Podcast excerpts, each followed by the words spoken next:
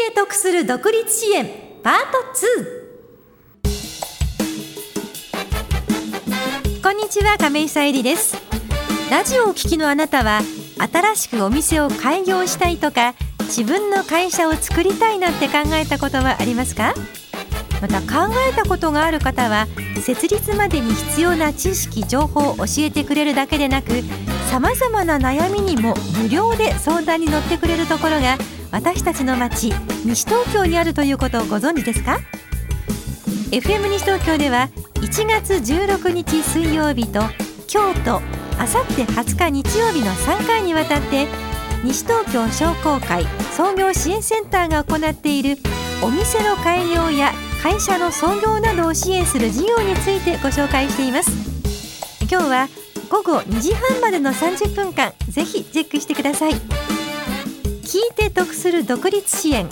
この番組は西東京商工会創業支援センターの提供でお送りします。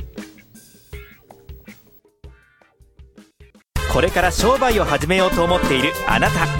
西東京には無料で創業の手ほどきをしてくれるところがあるのを知っていますか？必要な手続きや初期投資費用のアドバイス開業時の融資や税制面での優遇制度もありますよ。西東京商工会創業支援センターは田無駅南口リングビル3階です。さて2回目となりました。今日も西東京商工会の岩崎哲司さんと創業支援センター相談員の山岸はじめさんにお越しいただいています。よろしくお願いします。よろしくお願いします。さて今回は具体的に開業しようと思われている方がどんな相談をされているのかを教えていただこうと思います。実は前回この番組を担当していたディレクターの辻岡が実際に創業支援センターに相談しているということで実際の相談がどんな感じで行われているのか辻岡を交えてお話を聞かせてください。辻岡さんよろしくお願いします。はいよろしくお願いします。えちなみに岩崎さん山岸さんうちの辻岡ご迷惑おかけしてないですか？いやいやいやいやもうこんなにですね手のかかる方はちょっといないかなと。というのは本当冗談なんですけどもあの事例としてはですね非常にあの参考になると思いますので、えー、辻岡さんさえよろしければもう何でも喋っていただいて。そうですね。何でも喋っちゃいますね。そうですね。はい、はい、ではまずですね、えー、放送聞きの皆さんに、えー、辻岡がどんな内容を相談しているか、えー、そこからじゃあお願いします。はいそうですねあの前回の番組それから1回目の放送を聞いてあの支援センターがどんな感じのところかっていう漠然としたイメージは多分皆さん持っていただいたと思うんですね。なんですけど実際にじゃああの相談に行ったらどうなるのかっていうところが一番多分気になっていてそこが一番かゆいところなんだけどそこあの前回分かんなかったっていう方が多分多いと思うので、えー、僕があのまな板の上のコインになって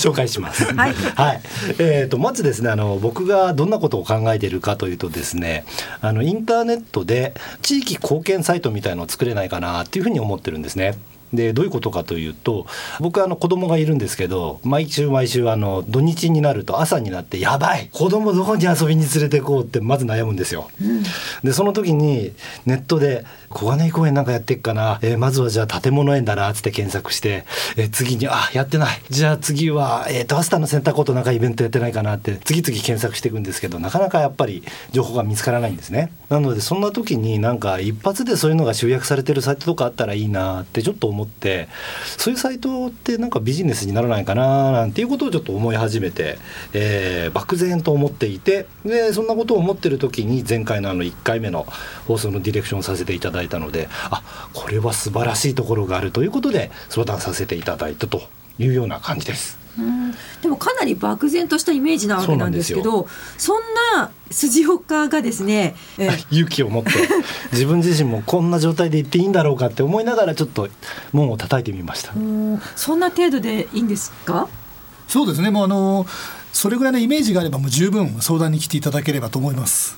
そうなんですよ。あの恥ずかしながらそういうサイトを作ってビジネスをする時に広告ビジネスが元になってしまうので売り上げが立っちゃうなと思っていて地域貢献だから NPO で非課税でやれたらいいんだけどでもこれ売り上げ立っちゃうから NPO にしちゃいけないんだよなみたいなことを漠然と思っていて悩んでいてインターネットで検索するんですけどそこまで深くは書いてないのでう分かんないぞ。これはいっそのことここから聞いてしまえみたいな感じであの今日あのご担当の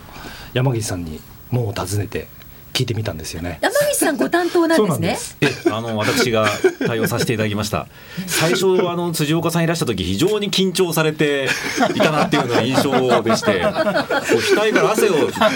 してですねご相談されたのが印象的でした。非常に真面目な今はトークはあの明るく話されてますけどかなり硬い感じでいらっしゃいましたが。いやもう本当にそんな株式会社にすべきなのか NPO にすべきなのかみたいなところから聞いていいのかなって本当思ってたのでよかったんですかね。えあのーもちろんそういうあのご相談の方がほとんどですので、ええ。えそこからご相談いただくということであの私どもはえ対応させていただいておりますのでそうなんですよ、はいであの具体的にこんなことやりたいんですよみたいな話をした時に山岸さんにあのすごく背中を本当押してくれるんですよね。あそれはもう大丈夫なんですと理念があってその理念に基づいたものであればあの売上が立ってもそれは NPO でも大丈夫なんですみたいなところをちゃんと説明していただいてで逆にあの大丈夫なのでどっちにしますかって投げるんではなくって NPO の方がいいですよって言い切ってもらえちゃうんですよ。あっさり解決しちゃったわけですね。そうなんです悩んでたのに。そうなんです。それまですっげえネット検索していろんな情報かき集めて、ああわかんないって思ってたのが、相談したらあっという間に結論を出してくれちゃうんですよ。心強いですね。そうなんですよ。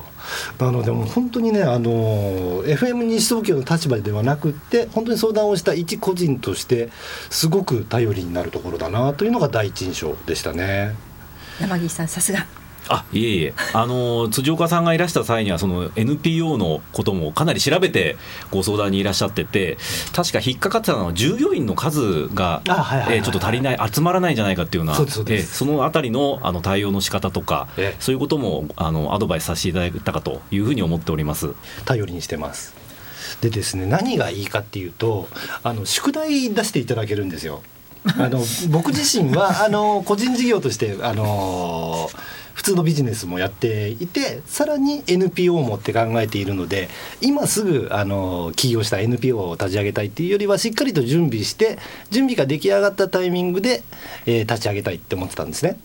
なのでそんなに急いでなかったのであの徐々に徐々にと思ってたんですけど行くとやっぱりじゃあ次来るまでに事業計画立ててくださいねみたいな形で書面いただいてこういう項目があるのでこういう項目に対していくらぐらい割り振れるかどういう内容のサービスでいくらぐらい設けられるかっていうのをちょっとイメージしてみてくださいねみたいな形で、えー書類をいただいてそれを埋めていくような作業をするんですけどそれなかったら多分僕進めてないんですよ。ダメダメなんで。確かあの2回目いらっしゃった時はもっと汗かいてました緊張されて。そうなんです 実はあのその宿題もやばいあと3日が次の予約だ。やばいやらなければ。って 一生懸命やるっていうもうそんな感じなのでその宿題がすごい助かるんですよね。あのプレッシャーだけどあることがありがたい。そうなんですよ多分これがあのメイン事業でいついつまでに事業が立ち上がってないともう食えないっていうような状態だと多分必死にやると思うんですけど僕の場合あの他の事業で食べているのでもう一つやりたいことっていうのをやるとするとどうしても今やってることが優先になってしまうので後に後に伸ばしてしまってずるずると言ってしまう感じになっちゃうんですけど相談に行ってるとちゃんと宿題を出していただけるのでそれまでにしっかりと考えなきゃいけないなと。いうのをやれるのでこれはねすごく、あの相談する立場としては強い味方なんですよ。山岸さん宿題は結構チェック厳しくなさるんですか？えあの宿題はかなり厳しくチェックはさせていただいてます。冷や汗もんですけどね、え相談してる側はすごい緊張するんですけど、的確にアドバイスいただけるんですそうですね。ごく嬉しいですね。まあ、その時にあのまた2度目いらした時に、えーさらに次のステップへということで、えーお話も申し上げたんですがその後はいらっしゃってないですかね。2, 回を最後に、えすいません、ええはい宿題が終わってないってことですね。えーっとですね今ちょっともう一つの個人事業の方がちょっと忙しくてですね 今ちょっとそっちをあのちょっと軌道に乗ってそれからもう一回行こうかなと。だいぶ汗かいてきましたよ。ーああの時と同じような雰囲気にな そうなんですよ。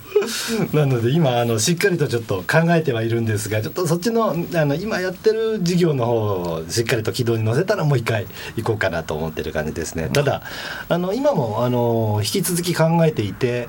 あのそのインターネットのサービスのサイトをどんなふうにしようかなみたいなところを具体的にするのにじゃあシステムを作ってくれる友達と、えー、具体的にじゃあどういうふうに組んでいこうかみたいなことを話してたりとかしているのでその辺が固まってきたらまたご相談伺うと思います。お待ちしております。はい、はい。でですね、えーと、そんな感じであの宿題を出していただくというところももちろんなんですが、えーと、その辺のあの売り上げを立てるときに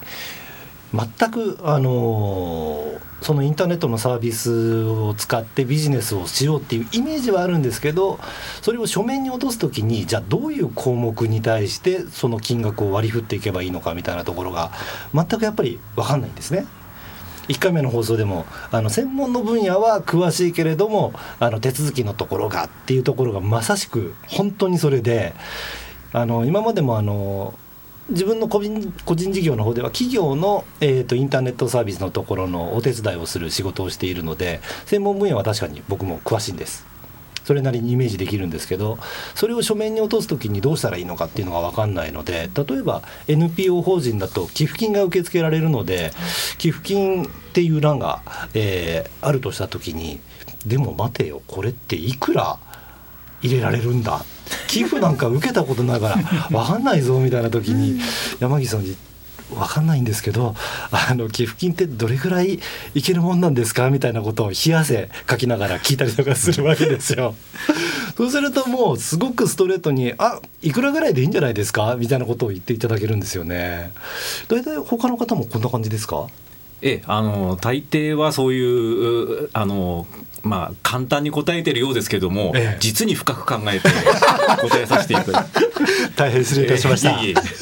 経験と知識に基づいた。そうですね、ええ、あの簡単なようで簡単ではないというふうに思ってはいるんですけれどもまあ確かに NPO の、ね、経営は特殊ですので、えー、えー、質問事項もかなり多いと思います、えー、で私どももあの手探りではやってはいるんですけれども、まあ、NPO のご相談も結構あるもんですから、はい、まあ、実際に寄付金というのはこの程度というのは実例で、えー、私どもも知識はございますので、え。えー、まあ、そのことについては特に深く考えずにパパッと答えさせていただいたというようなことだったかと思います。はい、わかりました。ちなみにあれですかやっぱりあのあの時多分感覚的にはですね質問して10秒ぐらいでいくらぐらいかなみたいなことを答えていただいたんですがその時ってやっぱりあの僕がイメージしている事業の内容をもとに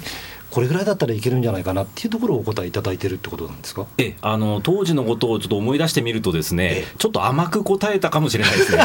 そこまで実は難しいんじゃないかなというふうにも思われる線でやっぱりそうですか、えー、ちょっと僕もえそんなにいけるんですかって思ったんですけど、えー、それはあの、えー、これから事業計画をですねもうちょっと練り上げて、はい、あの魅力あるものも,、もっとですねさらに、あのレベルアップしていただくと、えー、理解を得られる幅が広がるのかなっていうふうには思われます。そうなんですね、はい、ですのでその当時のお話としてはちょっと甘い内容で お答えさせていただいたように記憶してます。じゃあこれから宿題をどんどんこなしていくともっと具体的になるってことですね。はい、わ、はい、かりました。でインターネットでですねあの NPO を立ち上げるときに、えー、助成金とかってないのかなとかもいろいろ調べたんですけどその辺ももう恥を忍んでちょっと聞いてしまえみたいな感じでちょっと聞いてしまったりとかもしたんですけどこの辺なんかも結構やっぱり聞かれる方多いですよね。ええ、あの助成金のご相談もかなり多いですね。ですね。えー、ですけどなかなかあの助成金というのはあのただでえー、補助を受けるということなんで、えー、簡単ではないですし、はい、えー、なかなかないですね仕組みとしても、えー、そういうのは多分お話をさせていただいたかと思いただいたかと思うんですけれども。ね、はいなので株式会社とかで地域貢献をされるような方の場合にはいろいろあるんですけど NPO として当然のことあの地域貢献するのは当然のことなので NPO としてはなかなかやっぱり助成金難しいよねっていうようなお答えいただいたような覚えがありますよね。うんかなり細かいところに的確に答えてもらえるんですね。そうなんですよ。なのでインターネットであのいろいろ調べるんですけど、やっぱり専門知識がないのでわかんないんですよね。いろんな情報転がってるんですけど、それがあの僕の場合は NPO をあの立ち上げるっていうところだったので株式会社だったらいいけれどもこれが NPO だったらいいのかとかそういう判断がつかないところを全部質問すると明確に回答していただけるので。インターネットで調べないのも先に行った方が良かったんじゃないですか？話もあるかもしれないですね。えー、ではですね、えー、ここでコマーシャルを挟んでより詳しいお話を伺っていきます。聞いて得する独立支援まだまだ続きます。これから商売を始めようと思っているあなた。西東京には無料で創業の手ほどきをしてくれるところがあるのを知っていますか？必要な手続きや初期投資費用のアドバイス開業時の融資や税制面での優遇制度もありますよ西東京商工会創業支援センターは田無駅南口イングビル3階です。聞いて得する独立支援。今日も西東京商工会の岩崎哲司さんと創業支援センター相談員の山岸はじめさんにお越しいただいています。そして、えー、この番組を担当していたディレクターの辻岡が今実際に創業支援センターで NPO 法人の立ち上げの相談をしている最中ということで、はい、その話を伺っていますで大体前半部分で具体的にどんな感じで相談されてるのかなっていうのはイメージついたかと思うので今度はあの、えー、相談をしている個人ではなくてここで立場僕切り替えます、えー、今度はですね FM 西東京の立場に切り替えて、えー、これからちょっと相談しようかなと思っている方がラジオ聞いていただいてると思うのでそういう方々に対してのアドバイス的な感じでお話をさせていただければなというふうに思っていますので岩崎さんあの山木さんよろしくお願いします。えー、まずはですね僕はもうあまりにも漠然としたイメージの中で相談をしてしまったんですが、えー、相談に来る方ってどれぐらいのレベルで相談に来る方が一番多いんですか？もうある程度もう本当に決まっていてあとは書式のところだけ、えー、手伝ってもらえればなんとかなるんですっていう方の方が多いのかそれとも私と同じようになんか漠然としたイメージなんですけどどうしたらいいんですかねっていうどちらの方が多いんですか？そうですね。あのどちらが多いというのはなかなか言えないんですけども、えー、でまあ、私としてはですねやはりある程度何をやっていきたいかっていうところが決まっていないとあの独立したいとか創業したいって言ってもじゃあ何でですかって言ったらいやそれをこれから考えますっていうんでは ちょっと相談にならないので、えー、ある程度どういうことをやりたいかっていうのがまとまった時点で来ていただけるのが一番いいと思うんですね。はい、で計画があんまりにも練ってしまった状態でいらっしゃるとですね結構ご自分で自分の計画を見た時にはもうバッチリだとか完璧だとかあの思われて大体皆さん作りますんでね、はい、ところがあの第三者が見ると結構あのボロボロとですね突っ込みどころが満載だったとしますん、ね、ありますんであんまり練り上げなくてももう本当に早いタイミングで来ていただけるのが一番いいかなというふうに思います。なるほどですね。辻岡さん結構いいタイミングだったってことですか？非常にですねよく勉強もされてきてで、えー、こういうことをやりたいんだってこともかなりはっきりあのビジョンを持ってですね、えー、いらしたのでもうベストタイミングだったと思います。ありがとうございます で実際にあの相談してきて、えー、じゃあどれぐらいまでに起業したいんですみたいなところとかっていうのはスケジュール感はある程度持って相談された方がいいのかあの僕はダメダメなので あの準備ができてから登記すればいいみたいな感じで伺ったんですけどそれってどういう感じの方がいいんですかね？あそうですね。あの例えば今あのお勤めされていてでそのえー、いつのタイミングだったら会社を辞めやすくてというそういうこうなん期限が切られているような方であればですねある程度スケジュールを考えてきてきていただいた方がいいと思うんですね。ただあの例えば専業主婦の方とかで、まあ、あのいつとは決めてないけどもいつか開業したいんだみたいな場合であればですねあんまりあの期限切ってしまうとそれまでに期限に追われてしまって準備できないままスタートになってもいけませんし、それは本当にケースバイケースだと思います。なるほどですね、うん、あとですね多分この辺があの一番あのラジオ聞いてて起業される方あの事業始められる方で気になってると思うんですけど資金繰りのところあの僕の場合は資金なしで始めようと思っているので あの借金して始めるぐらいのことは考えてなくてですねあの育児なしなので、えー、自己資金の中でできるところから始めようかなと思っているのでそんなに大きな資金繰りは考えてないんですが、えー、ちゃんと銀行からお金借りてとか融資を受けて始めたいという方とかっていうのはどれぐらい準備をしてから相談された方がいいとかありますか？そうですね。あの創業の時にお金を借りるというのはですねすで、えーと、にあの事業をやられてる方とちょっと違いましてもうな事業を何年かやられてる方というのはその過去の決算の実績でお金を貸していただくんですね、はい、ですからあの例えば昨年100万儲かったから100万貸してくれって言ったらあ多分この人はお金返せるだろうなっていうふうにお金貸していただけるんですけど創業される方っていうのはそれが実績としてないのでもう本当に事業計画で将来性とかこういうしっかりした計画ができてるからら多分これぐらいお金貸しても大丈夫だろうとかそういったことでお金を貸しますんで、まあ、あの融資を受けて創業したいというふうに思われる方はまず計画をしっかりするということとあとはですねやはり自己資金これ大事になりますので、まあ、あんまり無駄遣いをしないで少しずつあの貯金をしていただくとここも大事だと思います。はいわかりましたで僕はまだあの相談途中で設立してないんですけどやっぱり設立後相談される方は結構いらっしゃるんですよね。そうですねあの設立後であってもですねやはり事業というのは計画通りにあの進みませんのでいろいろとあの実際にやってみると困ったこととかあ最初はこんなつもりじゃなかったんだけどなって結構出てきますんでそういった時はですねもうぜひお気軽に来ていただければもう継続して、えー、指導の支援の方させていただいてます。という感じであのこんな感じで進んでいくんですねあのラジオを聴きの皆さんに伝わったでしょうかね。ねえ、うんそんな程度でいいんだっていうのがちょっと今勇気が湧きますよね。っていうのが伝わればあの僕が今回ちょっと喋らせていただいた価値があるかなと思いますので、うん、はい、皆さんもですねあの気軽にあの相談していただければというふうに思います。あの山岸さんあの辻岡はどうですか？えあのー、いらっしゃった際のですねそのお考えっていうのは非常に素晴らしい考えでいや私もこういうのあったらいいんじゃないかなっていうふうに思うような、えー、ビジネスの内容だったというふうに思います。で、えー、非常にあの公共性もあってですねですので NPO 法人として、えー、設立できるんじゃないかなっていう可能性を、えー、非常に感じましたので、えー、まあ2回しかいらしてないですけれども あの継続的にいらっしゃっていただければ、えー、いつか夢は叶うんではないかというふうにも思われます。ありがとうございます、えー皆さんこれですこれが宿題で 出されるのですごくあのプレッシャーにもなるんですけどこれがすごく歯車にもなるのですごく助かるんですよね。そうなんです。次までにこれやってきてくださいねって言われてやばい3日でこれやらないと次の 予約の時までに間に合わないみたいな。ちなみに次の予約ってちゃんと決まってるんですか今？えー、っと3回目まだ入れてないです宿題やらないんですね。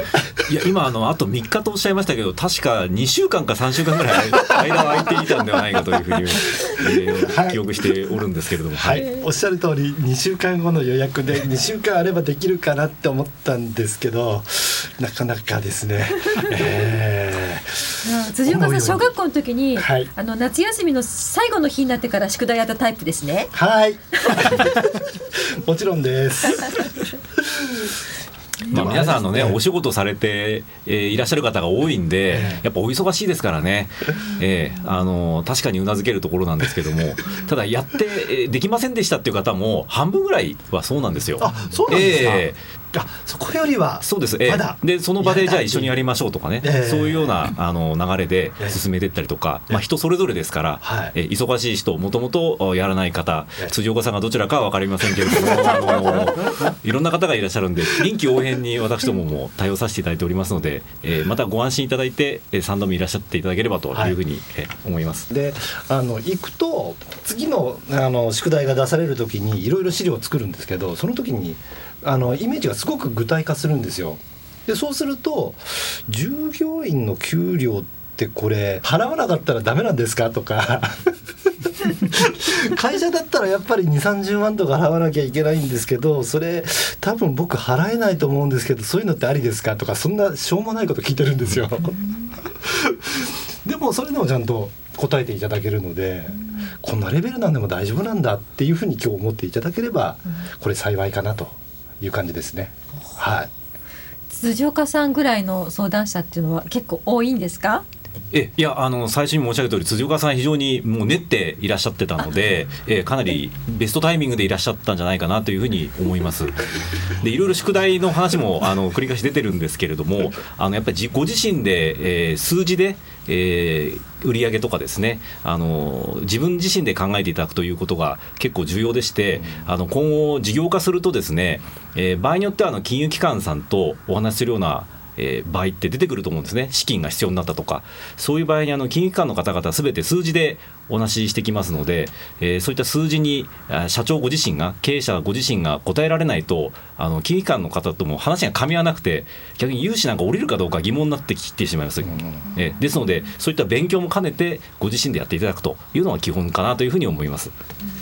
山岸さんの辻岡はですねなかなか宿題をやらないタイプのですけど逆にもうどんどんやりたいどんどんやりたいって言ってこう熱心に次は次はっていうふうに来る方もいらっしゃいますか？えあのそういう方もいらっしゃいます。えあの場合によっては中にはあのすぐに始めなければいけないっていう方もいらっしゃいます。そういった方々は、え非常に早くあの計画作りなんかも進めていらっしゃいますし、あと最初にいらっしゃる時にももう計画をかなり立てていらっしゃるっていうお話も先ほど出ましたけれども、あのそういった方も結構いらっしゃいます。ただその計画はえ岩崎さんさっきおっしゃってましたけれども、あの全部作っていらしていただいても見てみるとあの2年後の売り上げが100倍になってるとかそういうバラ色の計画っていうのを私たちは呼んでるんですけどこれ実現できんのかなっていうような。えー計画の方も結構いらっしゃるんですよ。えーまあ、私どもの方でそのスピードは、えー抑えたりとか早めたりとかっていう調整もあのさせていただいてるんじゃないかなっていうふうには思ってます。はい。あの中にはもう本当に急いでなんとかしなきゃいけないんだ起業しなきゃいけないんだってこう焦ってねいらっしゃる方も多いと思うんですけども相談の門を叩いてからさあお店がっていうのにこう期間としてどのくらいの猶予って考えといたらいいもんなんですか？人それぞれだとは思うんですけど。そうですね。あの例えばなんか物件を借りて小売業をやりたいとかいう場合であれば店舗を探す期間っていうのも当然かかりますしあとは開業の時に自己資金だけでやる方とお金を借りる方っていうことになるとですねあの新規でお金を借りるのには大体あの1ヶ月ぐらいは最低かかりますんでね。そういったことを全部ひっくるめていくとやはり最低半年ぐらいは準備期間がないと、まあ、うまくいかないんじゃないかなと思いますね。あのすごく急いで3ヶ月ぐらいで開業したいんだって方もいらっしゃることはいらっしゃるんですけどいつもあの私は早くやることが目的じゃないんだから、まあ、やっぱ事業を軌道に乗せてそこから利益を取ってそれで生活をしていく、まあ、夢を実現するというのが目的なんであんまりそのスケジュールにですねこだわらない方がいいですよってお話はさせていただいてます。といっても辻岡さんはもうちょっと急いだ方がいいですね そうですね。はい。三回目ちょっとできるだけ早めに予約入れるようにします。お待ちしてます。え今日は岩崎さん山岸さんそして辻岡さんありがとうございました。ありがとうございました。では最後に西東京商工会創業支援センターの場所と連絡先をお伝えしておきましょう。相談場所は田無駅南口西東京市役所田無庁舎の並びでえ市役所よりもちょっと手前にありますイングビルの3階にあります。午前9時から午後5時まで対応しています。電話番号は042 461-6611 461-6611番。事前に予約が必要となりますのでご注意ください。お店を出店される方などは空き店舗のご紹介なども行っていますのでぜひお気軽にご相談ください。